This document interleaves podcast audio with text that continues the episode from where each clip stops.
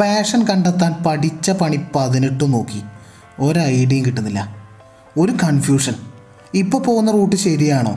വീണ്ടും ഒരു ഐഡിയയും കിട്ടുന്നില്ല. എന്നെക്കുറിച്ച് എനിക്ക് തന്നെ ഒരു ഡീപ്പ് അണ്ടർസ്റ്റാൻഡിങ് ഇല്ലാത്ത അവസ്ഥ. ഞാൻ ആരാണ്? എനിക്ക് എന്താണ് വേണ്ടത്? എന്റെ സ്ട്രെങ്ത് എന്താണ്? എന്റെ ബലഹീനത എന്താണ്? ഇതൊക്കെ ശരിക്കും അങ്ങ് പിടി കിട്ടുന്നില്ല അതിനാദ്യം നിങ്ങൾ നിങ്ങളെക്കുറിച്ച് തന്നെ ചിന്തിച്ചാൽ മതി. അങ്ങനെ ചിന്തിച്ച് ഒരു കൺക്ലൂഷനിൽ എത്തുക ഇതൊക്കെ പറയാൻ എളുപ്പമാണ്. പക്ഷെ ഫ്രീ ആയി രണ്ട് മിനിറ്റ് കിട്ടുമ്പോൾ കൈ ഫോണിലേക്ക് നീളും. പിന്നെ എങ്ങനെ ചിന്തിക്കാൻ എവിടെ നേരം? ഇങ്ങനെയുള്ള എല്ലാ സാഹചര്യങ്ങളിലും നമ്മളെക്കുറിച്ച് നമുക്ക് തന്നെ മനസ്സിലാക്കാനുള്ള ഒരു ടൂളാണ് journaling ten rules become a superior man എന്ന കഴിഞ്ഞ വീഡിയോയിൽ ജേർണലിങ്ങിനെ പറ്റിയിട്ട് മെൻഷൻ ചെയ്തിരുന്നു. ജേർണലിംഗ് എങ്ങനെ എഴുതണമെന്ന് ഞാൻ അവസാനം പറയാം. ജേർണലിങ്ങിൽ എന്തൊക്കെയാണ് എഴുതേണ്ടതെന്ന ചില ഐഡിയാസ് ഞാൻ തരാം. ഓരോരുത്തരുടെയും സാഹചര്യത്തിനനുസരിച്ച് അത് മാറി മറിഞ്ഞൊക്കെ ഇരിക്കും. ഈ നിമിഷം ഞാൻ അനുഭവിക്കുന്ന പ്രോബ്ലം എന്താണെന്ന് എഴുതാം. അതിനെന്തൊക്കെ പരിഹാരം സൊല്യൂഷനുകൾ ഉണ്ടെന്ന് എഴുതുക. അത് ഒന്നാവാം പത്താവാം ഇരുപതാവാം അൻപതാവാം നൂറാവാം. അങ്ങനെ സൊല്യൂഷനെ നമ്മൾ തിരയാൻ തുടങ്ങുക. ഈ പ്രാക്ടീസ് നമ്മൾ ചെയ്യുമ്പോൾ പ്രശ്നത്തെ പ്രശ്നമായി മാത്രം കാണുന്ന രീതി മാറിയിട്ട് അത് സൊല്യൂഷനായി കാണുന്ന ഒരു രീതിയിലേക്ക് മനസ്സ് മാറും. പതുക്കെ പതുക്കെ ഏതൊരു പ്രശ്നം വരുമ്പോഴും സൊല്യൂഷൻ ഓറിയന്റഡ് ആയിട്ട് നമ്മൾ ചിന്തിക്കാൻ തുടങ്ങും. എനിക്ക് പഠിപ്പിക്കാൻ ഇഷ്ടമാണ് പാട്ട് പാടാൻ ഇഷ്ടമാണ്. അങ്ങനെ നിങ്ങൾ ഇഷ്ടപ്പെടുന്ന നിങ്ങൾ ചെയ്യാൻ ഇഷ്ടപ്പെടുന്ന കാര്യങ്ങളൊക്കെ എഴുതുക. അത് ചെയ്യുമ്പോൾ നിങ്ങൾക്കുണ്ടായ ഫീൽ എന്തൊക്കെയാണ് എങ്ങനെ തോന്നി എന്നൊക്കെ എഴുതുക.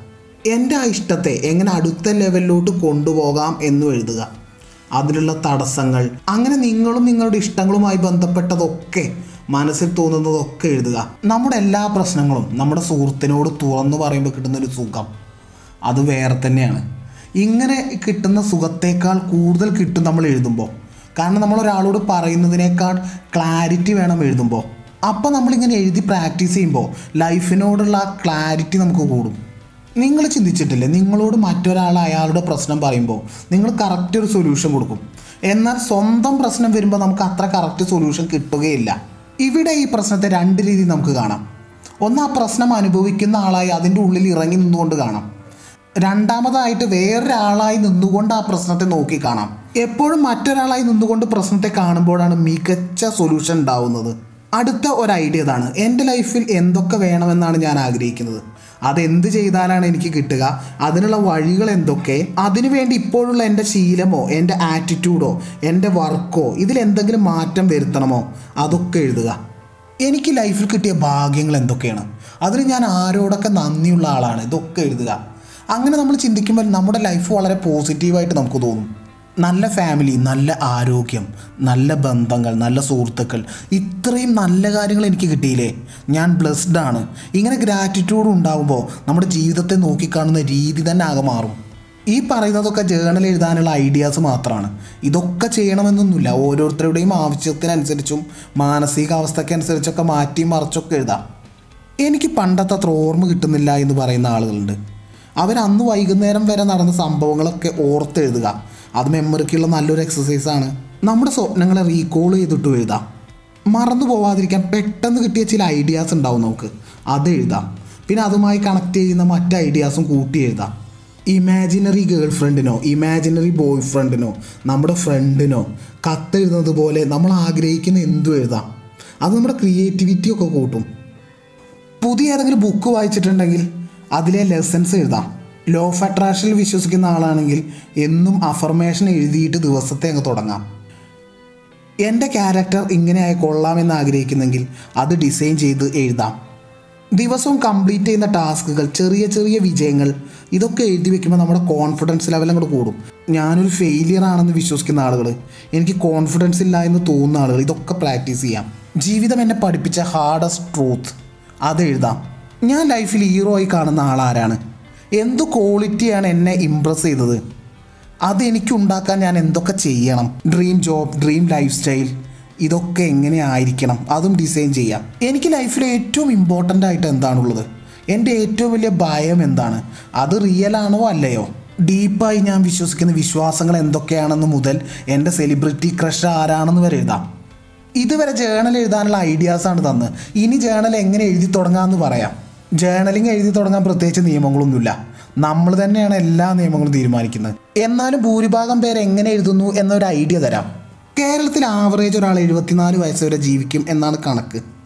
അതുപോലെ ഞാൻ എത്ര വയസ്സ് വരെ ജീവിക്കും എന്ന് അത് ദിവസത്തിൽ എഴുതുക. എനിക്ക് ഇരുപത്തൊമ്പത് വയസ്സായി. അതിന് ദിവസത്തിലേക്ക് മാറ്റിയാൽ ഇരുപത്തൊമ്പത് ഇന്റു മുന്നൂറ്റി അറുപത്തഞ്ച് പതിനായിരത്തി അഞ്ഞൂറ്റി എൺപത്തഞ്ച് ദിവസം. എഴുപത്തിനാല് വയസ്സ് വരെ ജീവിക്കുന്ന ഒരാൾ ജീവിക്കുന്നത് ഇരുപത്തേഴായിരത്തി പത്ത് ദിവസം മാത്രമാണ്. ഞാൻ അതിൽ പതിനായിരത്തി അഞ്ഞൂറ്റമ്പത്തഞ്ച് ദിവസം ജീവിച്ച് തീർത്തു. ഇനി എനിക്ക് ആകെ ബാക്കിയുള്ളത് പതിനാറായിരത്തി നാനൂറ്റി ഇരുപത്തഞ്ച് ദിവസമേ ഉള്ളൂ ജീവിക്കാൻ. ഇത് ആദ്യ പേജിൽ എഴുതുക. ഇനി ഞാൻ പതിനാറായിരത്തി നാനൂറ്റി ഇരുപത്തഞ്ച് ദിവസമേ ജീവിക്കൂ. അതേ ഉള്ളൂ ജീവിതം എന്നൊക്കെ. ഇത് കേൾക്കുമ്പോൾ നിങ്ങൾക്ക് തോന്നും ഒരു ലോജിക്കും ഇല്ല. എപ്പോഴും എന്തു സംഭവിക്കാം. ചിലപ്പോൾ നേരത്തെ മരിച്ചാലോ ചിലപ്പോൾ വൈകി മരിച്ചാലോ എന്നൊക്കെ. പക്ഷെ ജേണൽ ബുക്ക് തുറക്കുമ്പോൾ ഇനി പതിനാറായിരം ദിവസമേ എനിക്കുള്ളൂ എന്ന് ചിന്തിക്കുമ്പോൾ ഓരോ ദിവസവും വളരെ വാല്യൂ ഉള്ളതാണ് എന്ന് നിങ്ങൾക്ക് തോന്നും.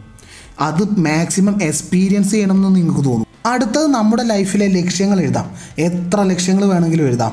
ഓരോ തവണ മറച്ചു നോക്കുമ്പോഴും കാണുന്ന രീതിയിലായിരിക്കണം അത്. നമ്മുടെ ഫോക്കസ് ഡിസ്ട്രാക്ട് ചെയ്യാതെ അത് നമ്മളെ ഹെൽപ്പ് ചെയ്യും. നമ്മുടെ ചിന്തകൾ ലക്ഷ്യത്തിലേക്ക് മാത്രം പോകും അടുത്തത് ഇഷ്ടപ്പെട്ട മോട്ടിവേഷണൽ കോഴ്സോ പുസ്തകങ്ങൾ വാചകങ്ങൾ ഇതൊക്കെ എഴുതി വയ്ക്കാം നമുക്ക് കണക്ഷൻ കണ്ടെത്താൻ കഴിയുന്ന കാര്യങ്ങൾ മാത്രമാണ് നമ്മളെ ഇൻസ്പയർ ചെയ്യുന്നത്. അപ്പോൾ നമുക്ക് ഇഷ്ടപ്പെട്ട കോഴ്സിൽ നിന്ന് നമുക്ക് തീരുമാനിക്കാൻ കഴിയും. നമ്മൾ ആരാണെന്ന്. പിന്നെ മറ്റ് പുസ്തകങ്ങളുടെ കാര്യമൊന്നും പറയണ്ടല്ലോ. അടുത്തതായിട്ട് നമ്മുടെ ബക്കറ്റ് ലിസ്റ്റ് എഴുതണം. ബക്കറ്റ് ലിസ്റ്റ് എന്ന് പറഞ്ഞാൽ നമ്മൾ ലൈഫിൽ എക്സ്പീരിയൻസ് ചെയ്യാൻ ആഗ്രഹിക്കുന്ന കാര്യങ്ങൾ. അതിനും ഞാൻ കുറച്ച് ഐഡിയാസ് തരാം. ബക്കലിസ്റ്റിൽ ലിസ്റ്റിൽ ഉൾപ്പെടുത്താൻ പറ്റിയ ഐഡിയാസാണ് ടാറ്റു ചെയ്യണം നല്ലൊരു ഡോഗിനെ വാങ്ങണം ചാവുകടൽ പോയി മലന്ന് കിടക്കണം മഞ്ഞ് പെയ്യുന്നതും നോക്കി കോഫി കുടിക്കണം. ഇതാണ് ജേണലിങ്ങിന്റെ തുടക്കം. പിന്നീട് നേരത്തെ പറഞ്ഞ ഐഡിയാസൊക്കെ വെച്ച് നിങ്ങൾ എന്തൊക്കെയാണ് നിങ്ങളുടെ മനസ്സിൽ തോന്നുന്നത് അതങ്ങ് എഴുതി തുടങ്ങുക. ജേണലിങ് നമ്മൾ എഴുതി തുടങ്ങുമ്പോൾ പതുക്കെ പതുക്കെ നമ്മൾ തന്നെ മനസ്സിലാക്കും. നമുക്ക് പല ഐഡിയാസും കിട്ടും. ലൈഫ് വളരെ ക്ലിയർ ആയിട്ട് തോന്നും. നമ്മൾ ഫോക്കസ്ഡ് ആയിട്ട് നമുക്ക് ചിന്തിക്കാൻ കഴിയും. കൂടുതൽ ക്രിയേറ്റീവായി നമുക്ക് തോന്നും. വലിയ അറിവുള്ളവർ വലിയ ബുദ്ധിമാന്മാർ എന്നൊക്കെ പലരും നമ്മൾ കണ്ടിട്ടുണ്ട്. എന്നാൽ അവർ പലരും വിജയിച്ചിട്ടൊന്നുമില്ല. അതിന് കാരണം ഒരാവശ്യവുമില്ലാത്ത പലതിലുമാണ് അവരുടെ എനർജിയും അറിവും ഒക്കെ അവർ ചിലവാക്കുന്നത്. എനിക്ക് എന്തു വേണമെന്നൊരു കൃത്യത ഉണ്ടാകുമ്പോൾ അതിലേക്ക് മാത്രം നമ്മുടെ ചിന്തകൾ കൊടുക്കുമ്പോൾ അതിലേക്ക് ആഴ്ന്നിറങ്ങുമ്പോൾ അത് വലിയ വിജയങ്ങളാവുന്നു. എല്ലാ ചോദ്യത്തിന്റെയും ഉത്തരം ഉള്ളിലുണ്ട്. ചോദിക്കുക ചോദിച്ചുകൊണ്ടേയിരിക്കുക. കിട്ടും. It's me M K Jayadev